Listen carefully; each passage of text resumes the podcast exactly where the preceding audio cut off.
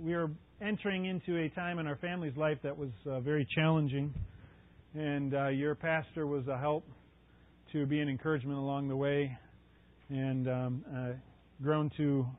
Hopefully, it doesn't freak you out or anything like that, but grown to love him as a friend and appreciate his encouragement. And uh, so I, I'm always glad to share fellowship and be able to be here with you tonight. Uh, I am not the largest voice in the room. I may be the largest person in the room, but not the largest vo- voice. So I apologize. I'll give you what I got. And uh, I would like to uh, kind of give you a backdrop on what uh, we're going to look at here tonight.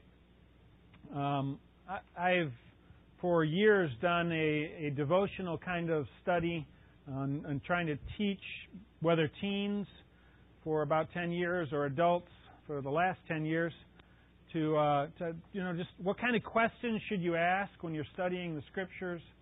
And um, I've thoroughly enjoyed that. In so doing, I've gone through the book of Second Corinthians on, on uh, two occasions with teens and on two occasions with adults. And uh, one uh, New Year's, tried to preach through the whole book in one setting, which I know Jacob always teases me about teaching or preaching one letter at a time rather than just one verse at a time, one letter at a time, because I, I, crawl sometimes through through books. But uh, Second Corinthians is an important book and a, and a, helpful book and a necessary book. Uh, we live in a, a society where, whether it's nationally, whether it's Congress or the president or the judicial system, laws seem irrelevant. Authority is unimportant. Uh, we live as far as uh, the family, as far as uh, relationships where authority is, again, ignored. Uh, rebellion is held as something that is vital and, and crucial. And uh, yet, there's a, a key aspect when you consider the the triune nature of God, the fact that God is Father, Son, and Spirit, and how they relate to one another, that the Father sends the Son and the Son always submits to the Father. There is, a, there is an inherent accountability and obedience and submission that's found in the Scriptures that God wants to be then reflected in life. And, uh, and the church is hindered when society drifts away from the reality of the relationship of God's leaders and people. So, the message tonight was not requested by your pastor.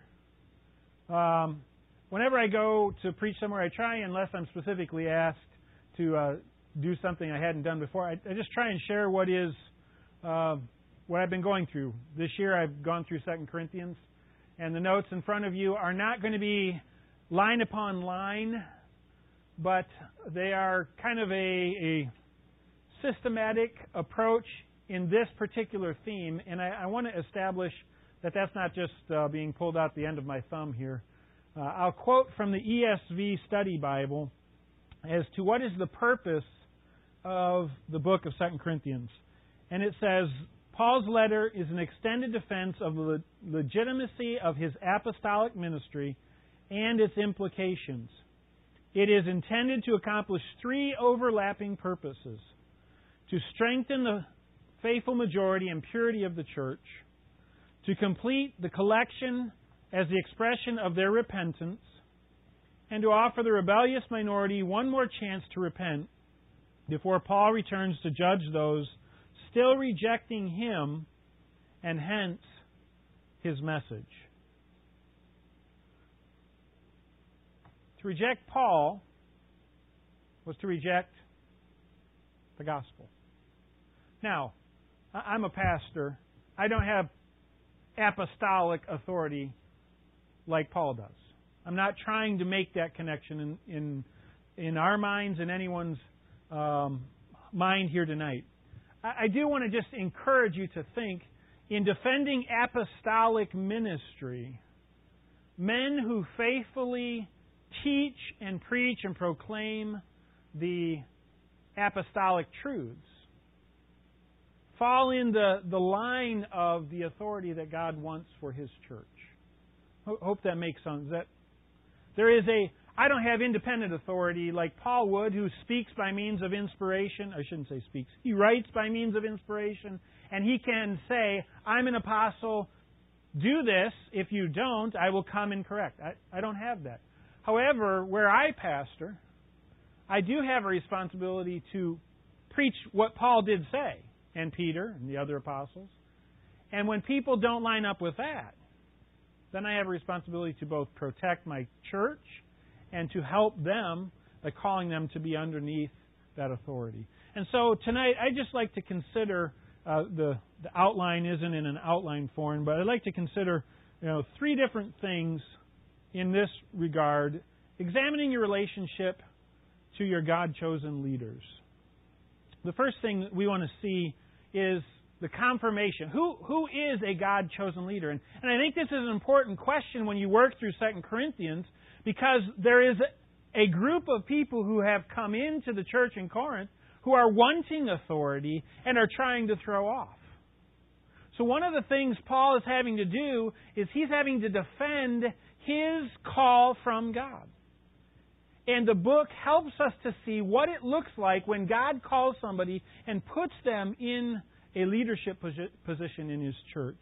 And uh, we'll just walk through. I won't hit all of these references because I know we're supposed to be done by 9. So you told. No, I'm just. you can't hear me. All right, that was a little test case. So, all right. So we, will just look at some of them. Hopefully, uh, you'll be able to make the connections if we don't look at a particular uh, text here tonight.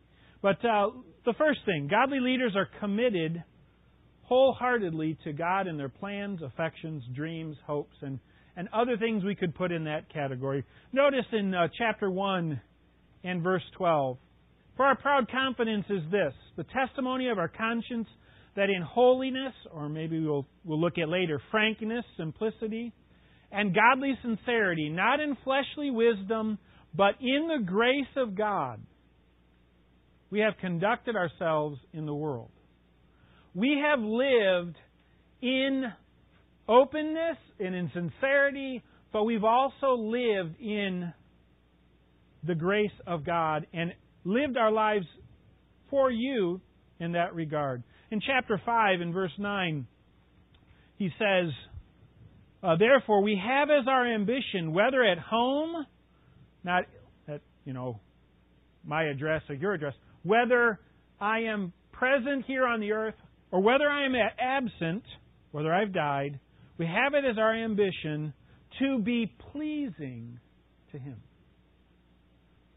What marks out a God called leader is somebody whose goal is to be pleasing to God.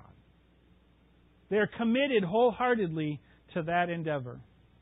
As a result, godly leaders then deal openly and honestly is the blank, honestly and frankly with their fellow believers. We read verse 12, and I, and I mentioned chapter 1 and verse 12, excuse me. Uh, we, our testimony of our conscience that in holiness, I'm not against holiness, I think the ESV has a better translation here frankness or simplicity. In simplicity or frankness, we have and the next phrase says, and in godly sincerity. Chapter 2 and verse 17. We are not like many, these are his opponents, peddling the word of God, but as from sincerity. But as from God we speak in Christ in the sight of God. Uh, one of the things we do is we, we just deal openly as a congregation. So, sometimes people don't want to know about problems. Sometimes they, they just, you know, somebody comes for a while and they become a member and they're committed, and all of a sudden they leave our church. As soon as they leave our church, and I've had the opportunity to meet with them, I, I address it publicly, openly. Why? Because I'm trying to trash them? No, I invite them to come, tell them when I'm going to do it. But open, honest, frank discussion is a sign of godly leadership. Meeting in covert places to try and rally people to yourself. And and uh, you know one of my former pastors used to say parking lot meetings or maybe we would say today uh, Twitter meetings or Facebook meetings open honest frankness is a sign of godly leadership. And Paul said I've, I've not played games with you. Part of their issue is Paul didn't come to them. And they they are like well stirred up by various people. Well, Paul, you're not a, an honest man because you told us you were going to come back and you didn't come back. And Paul, I dealt with you honestly. And, and we'll, if you read through, you can see part of Paul's reason for not coming. Third point here godly leaders live the truths they, they teach instead of twisting the truths to their lives. They live these things. Paul says in chapter 4 and verse 2 We have renounced the things hidden. An interesting phrase those things of uh, hidden intentions and motivations. Why? Because they're shameful. Not walking after craftiness or adulterating the Word of God, but by manifestation of the truth. By setting it forth in full disclosure in our lives, we commend ourselves to every man's conscience. Now, was Paul perfect? No, he would say he was the chief of sinners, and I understand the context there in Timothy of what he's saying. Um, Paul's not perfect, but what Paul preached, he lived. He he didn't play uh, games about uh, his life and his lifestyle. He he lived the things that he taught. a fifth thing that confirms the the leadership of, of a God chosen leader is Godly leaders evaluate the worth of people based on the cross or, or based, uh, not based. Um, that's a terrible phrase. Evaluate the worth of people based on the cross or based not, yeah, or not based on worldly standards is how it should read. Sorry for that. Chapter 5, and this is uh, uh, one of my favorite sections in this uh, letter. Um, and, and, he says in uh, chapter 5, in verse 16. Therefore, from now on, we recognize no one according to the flesh. We don't judge people based on are they a big wig at Ford or at General Motors or at Toyota or Volkswagen or wherever? Are they they a blue collar versus white collar? Are they somebody really important? Or are they just a guy that can barely get himself here, you know, dressed? We don't look at people according to the standards of worldly success, and this is, again, a key theme throughout the book of Second Corinthians. The, the Corinthians had bought into the false teachers' evaluation of worldliness in thought and worldly philosophy, and Paul didn't meet the standards. Paul wasn't beautiful to look at. Paul wasn't impressive in his speech. Paul just simply taught and spoke on behalf of God. And Paul is saying here, we don't look at people based on their income, their intellect, based on where they live and how important they are and how impre- we look at people based on the standard of the, the reality of what the cross has done. And that's where he goes on to say, even though we look we used to look at Christ this way. We thought Christ was foolish. Because he died. He wasn't successful from the human perspective. Godly leaders also are equipped and used by God in the proclamation of the word. Paul in chapter 6, in one, this is one of the sections in which he is uh, kind of giving his defense of his ministry, and uh, it seems to always focus around suffering, which we'll look at in a second. But in this section, chapter 6 and verse 7, is he says that he, he ministered in what way? In the word of truth, in the power of God by the weapons of righteousness for the right hand and for the, and for the left. God used Paul to bring the truth so that God's power would be on display. Now, I know, is it all right to interact on a Wednesday night? Can we talk? Okay, all right. Well, what do you think that means that God's power was on display in Corinth? Okay. Was it a huge citywide revival? Well, we get a little glimpse into that in chapter 4 and verse 4, where they're attacking Paul because he doesn't have very many converts. So don't think the power of God must mean, oh, there's, you know, the church is always overflowing and, and there's too many uh, people for the space and we're having to buy property and add on or the power of God for Paul was the fact that the truth of God was going out and that it was, as a brother said, it was transforming people's lives. Now, again, I don't want to oversell that. you look at Corinth, read 1st and 2nd Corinthians together, and, and ask yourself, would I really want to join that church? yes. But Paul is saying by God's power, whether it's slow or whether it's great, small, whatever, by God's power I came to you. When you look to, to a qualified leader, it's a person who comes to you and places this book as the primary thing in the midst of the ministry of the Word of God and teaches it and proclaims it. And this book begins to shape the way we think, the way we respond, the way we then live our lives. That's the power of God on display through Paul. Godly leaders are equipped and used by God in the proclamation of the word. They're also sensitive and yielding. Next point. I should have used number. Remember what number we're on. Godly leaders are sensitive and yielding as they trust God's direction of personal choices. In chapter 8, Paul's dealing with this offering, and he wants them to, to wrap up their giving. And he says here in verse 8, Now listen, I am not speaking this as a command, but as through as proving through the earnestness of others and the sincerity of your love also. Paul could have, you know, puffed his chest out and said, I'm the apostle. I'm telling you, everybody must give.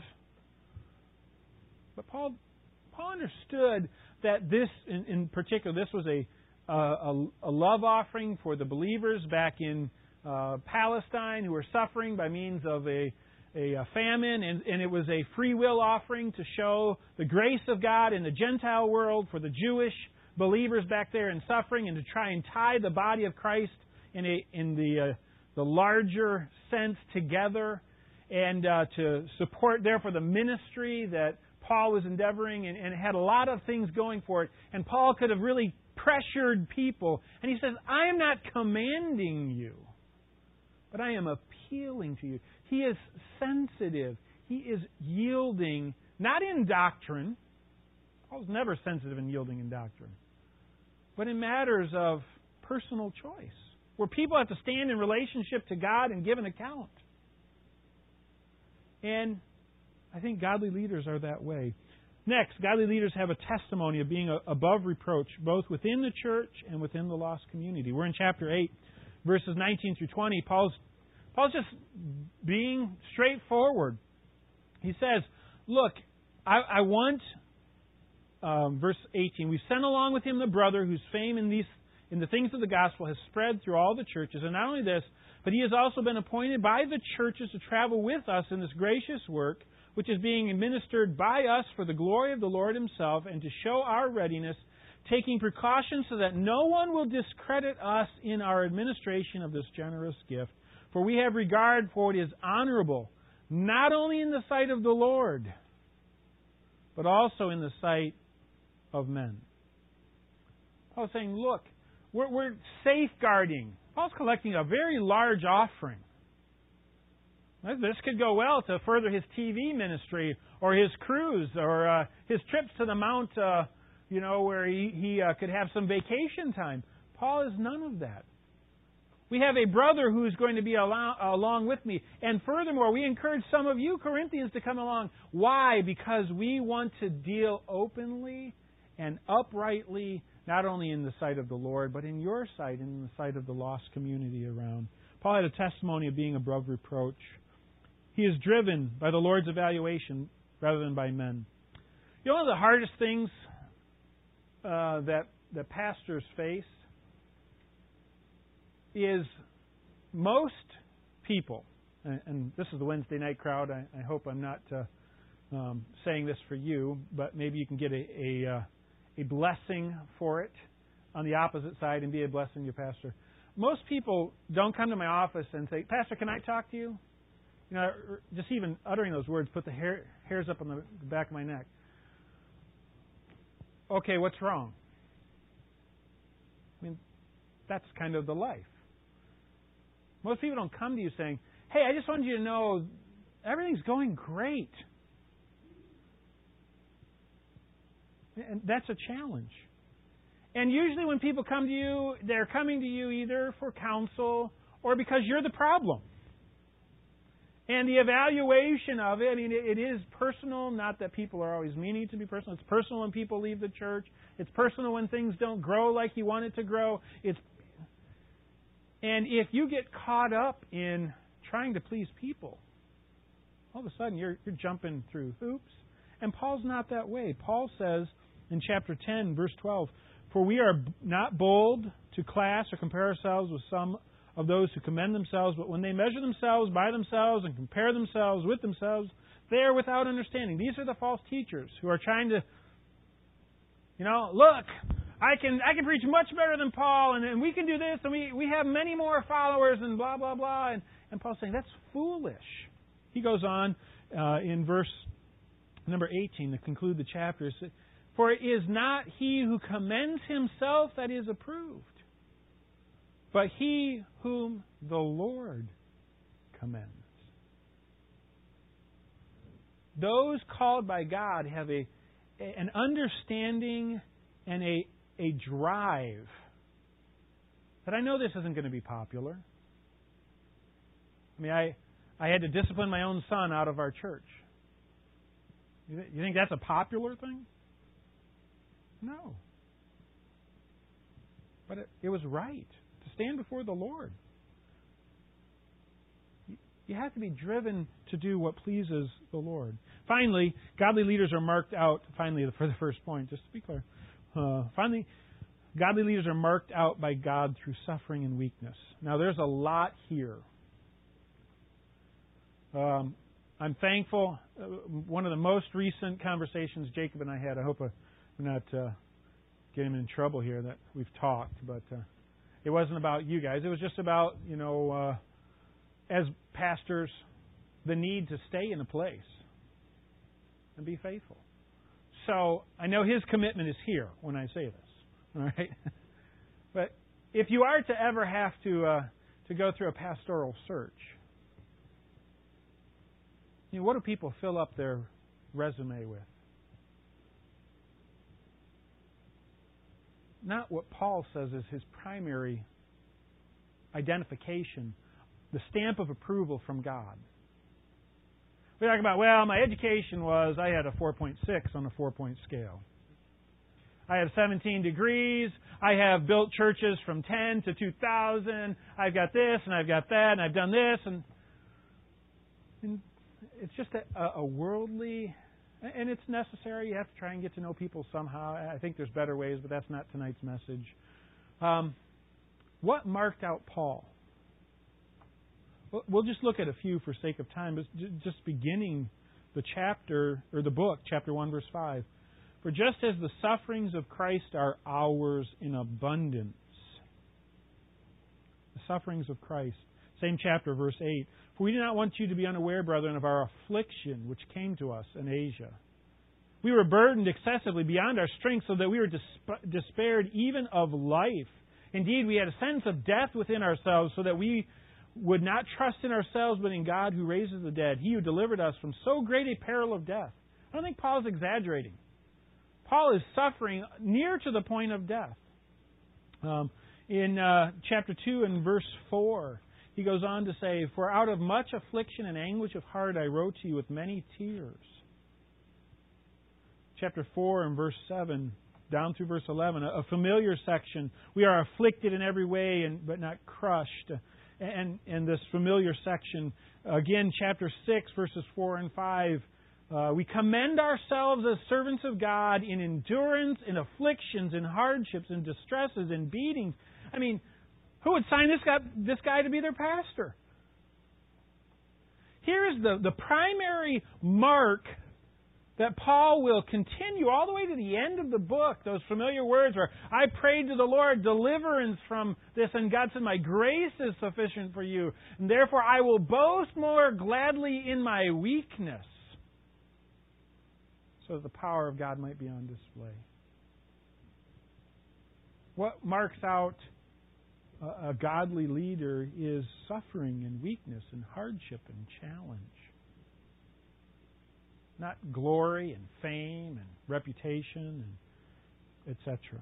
Well, what should the ministry look like of a God chosen leader? Well, we've we've looked at the first point uh, in regards to their motivation and their desire, but the motive of a godly leader is the glory of God. You will be enriched in everything for all liberality, which through us is producing thanksgiving to God. His ministry was even in this offering, the goal was to bring glory to God, not to make Paul some great uniter of the church, although that was a motivation for it. His ultimate motive was to produce thanksgiving to God. His aim, the aim of a godly leader, is, to, is the good of those to, to whom he ministers, even if this requires sacrificial service. I feel like Paul is almost like a parent here with the Corinthians you know, something happens when you turn from 12 to 13 that is just a mystery in most cases, it seems. And I know it's a transition into adulthood, but it, it becomes almost as if do you do you think I really want you to live here the rest of your life and eat off of me and have me pay your bills? No, no, I'm I'm for you. I want you to succeed. I want you to get a job and have a family and uh, love the Lord. And, and I, I'm not against you. I'm for you. Well, sometimes the same thing is happens in, in pastor church relationships. But people feel like pastors are somehow, I'm talking God chosen leaders, are against their people. Paul repeatedly, and again, for sake of time, we're not going to hit all of them here tonight, but we'll go back to chapter 1 and verse 6. Even in his afflictions, he says, If we are afflicted, it is for your comfort and salvation. I even realize my own, my own suffering is for your good. The aim of Paul was to help the Corinthians. He wasn't their enemy. And in fact, part of the reason he didn't make another visit as he had planned, as chapter 2 says, is because I wanted to spare you. I was afraid for your spiritual perseverance if I came because of what I would have to do. So I delayed my plans for your good. And now you're treating me like I was some, you know, unscrupulous, wishy-washy kind of guy. I was willing to sacrifice and sacrificially serve you. Well, again, there's many more references we could look at here the, the third point here, the labor of a godly leader is to build you up in the Lord. Paul's point in chapter 10 and verse 8 For even if I boast somewhat further about our authority, which the Lord gave for building you up and not for destroying you, I will not be put to shame. He makes reference to that again, chapter 13. The goal of a godly leader is to build the people that God has entrusted to him stronger in the truth and in the Christian walk that God has tasked for them. What does that look like? Well, Paul narrows the focus, the fourth point there, the focus of a godly leader is to point people then to Christ, especially through their preaching. For we do not preach ourselves, Paul says in chapter 4, verse 5, but Christ Jesus as Lord. This is a contrast. Some people, and I'm not talking about, I use personal illustrations. Um, I have a self deprecating sense of humor, and I have to watch that because that can even be self serving. But I mean, I, I think it's hilarious. The uh, you know, we have bats in our church.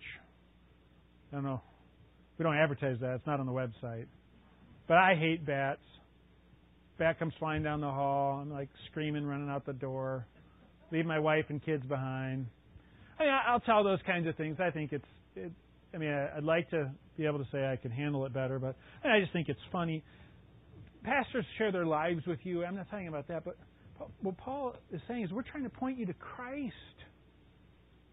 We focus on the truth of Christ to show you Christ and to help you understand that your life is to be in affection for Christ. In chapter 12 and uh, verse 15, he says, I will most gladly spend and expend for your souls if you if I love you more and am I to be loved less? Paul is saying, I'm willing to expend so that your affection may be on Christ. And in chapter 11, verses 2 and 3, for I am jealous with you for a godly jealousy, for I betrothed you to one husband so that to Christ I might present you as a pure virgin. And he says, But I'm afraid that you will not have a purity of devotion to Christ. So, and I know there's some overlap here, and I guess I I, tried to get some of the repetition throughout the book in the overlap. Um, maybe I, I, could have done a better job here. But the, the next point here is the task then of a godly leader is to speak on behalf of God.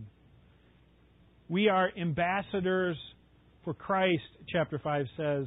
And, and Paul says, therefore, as God were making an appeal through us, we are speaking for God to you. The task is to speak on behalf of God with boldness, even when what is said is unpopular and it may appear self serving. Um, there are times where it, 1 Corinthians, Paul talks about the, the laborer is worthy of his hire. Do you think any pastor really likes to talk about, you know, you should pay me well? Well, that kind of sounds self serving. Yeah, that's the truth. That's what Paul is saying. Uh, a leader speaks on behalf of God, and, and we're not all apostles. I think they've all passed off, just to be clear. but those that are, are carrying on the leadership that God has established for this dispensation in the church, they speak boldly. Not because it's always comfortable. I mean, I, have preached through four of the five books in the uh, Pentateuch. There's a lot of really uncomfortable things. When you get into Leviticus and Numbers and just getting ready to start into Deuteronomy, it's not quite always fun. But you just speak boldly. I mean, in our society, um, who knows who's listening to the sermons that are out there. And, and, you know i'm getting ready to go to deuteronomy and talk about homosexuality and bestiality and all kinds of alities that are gross and sinful. And and soon it seems as if that will be hate speech. Do you just choose not to preach through deuteronomy? No you have to boldly speak. Uh, the task of a godly leader is to speak on behalf of god. The weapons of a godly leader in their effort to protect the sheep are spiritual, not physical. In chapter 10, Paul is saying, you know, we're here to pull down these fortresses, these high places of protection of sin. He says, for, we, for, for though we walk in the flesh, though we're human beings, we do not war according to the flesh. We don't use sinful ways of, of dealing with sin. For our weapons of our warfare are not of the flesh, but of are divinely powerful for the destruction of fortresses. We are destroying speculations and every lofty thing raised up against the knowledge of God.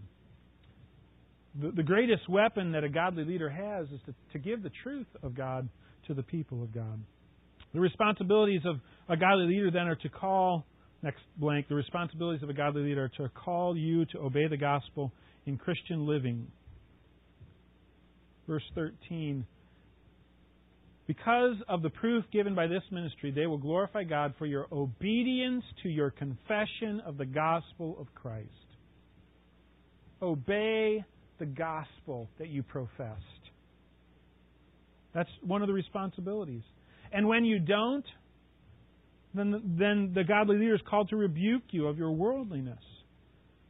For if one comes and preaches another Jesus whom we have not preached, or you receive a different spirit which you have not received, or a different gospel which you have accepted, you bear this beautifully. This is why I am a sarcastic person, trying to be like Paul, trying to be like God. Uh, say that sarcastically somewhat. Paul's using sarcasm here. He says, look, somebody comes to give you something that's not true, and you just take it all in. You just like, this is all wonderful. Paul's rebuking them and correcting them for their their uh, their sin. And uh, he punishes those that are disobedient. And you can see that throughout the book.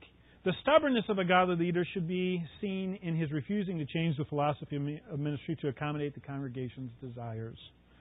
This is a tough point, I'm sure.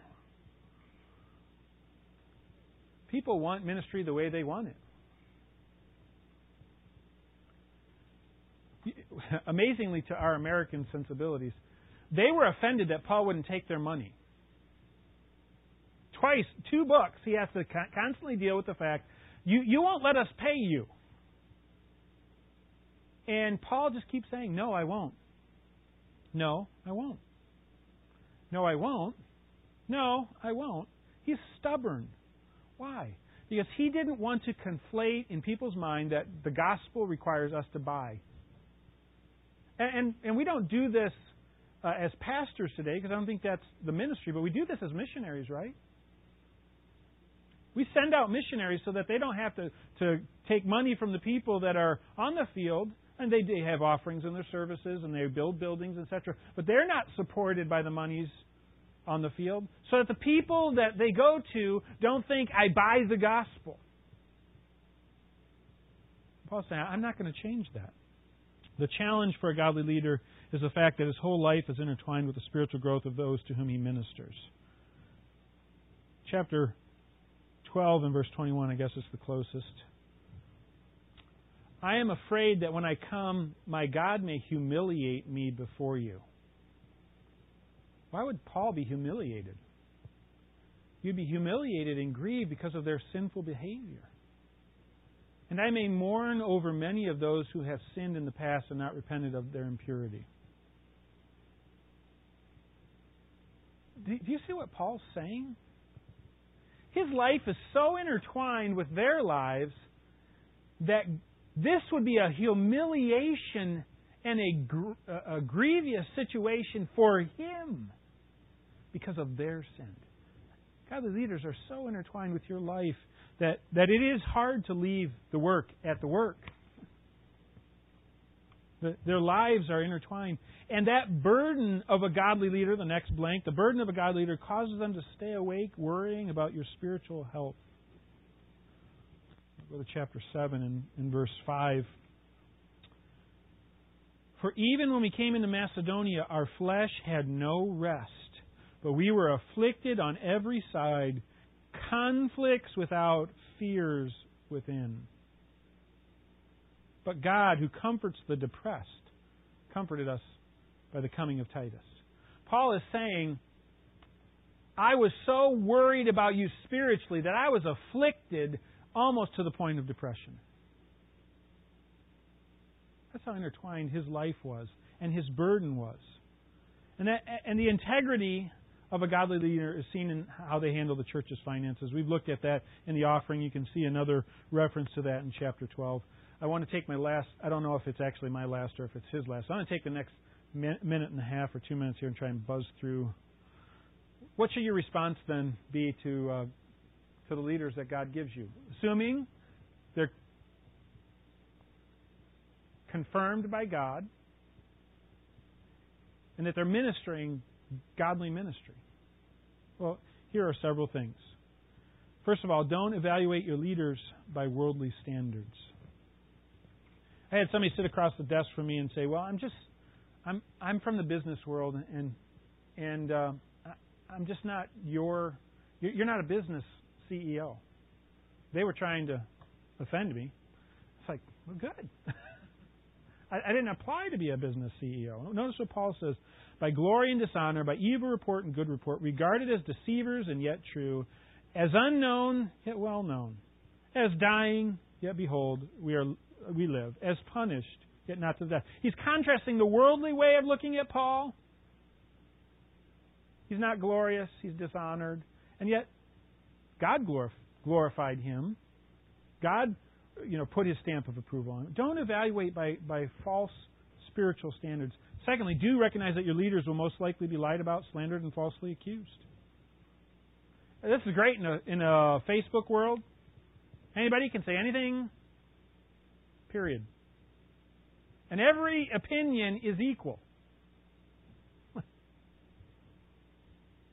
People are going to lie about godly leaders. They're going to falsely accuse them. Paul had that regularly in in his uh, his experience, chapter seven, verse two. Make room for us in your hearts.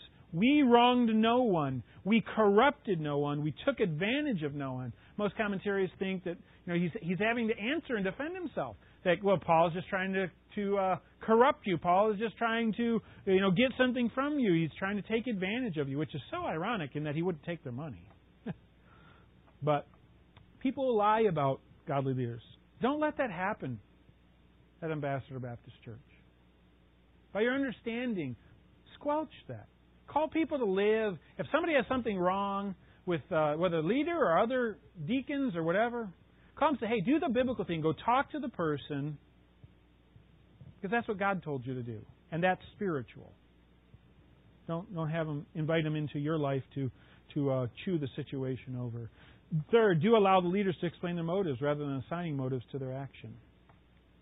The Corinthians assigned a bad motive. Uh, our, at our church, we had to do some constitutional changes, but before we could do that, we had several men who weren't willing to serve as deacons. They were qualified in my estimation, but they just felt they were too old. Let the young kids do it. Blah blah blah. Well, some of the young kids, from things I knew, weren't qualified to serve as deacons, and so eh, we weren't yet. We had, we've since adjusted the Constitution, but some of our Constitution said you have to have a year off, and and I wasn't just going to have unqualified people in the office, so said, you know, we're going to make a motion Knowing our Constitution says this, that we bypass the Constitution for the moment and allow these men to, to run again. And, and somebody said to me, Well, I know that you are good friends and that you spend a lot of time over at such and such a house. And,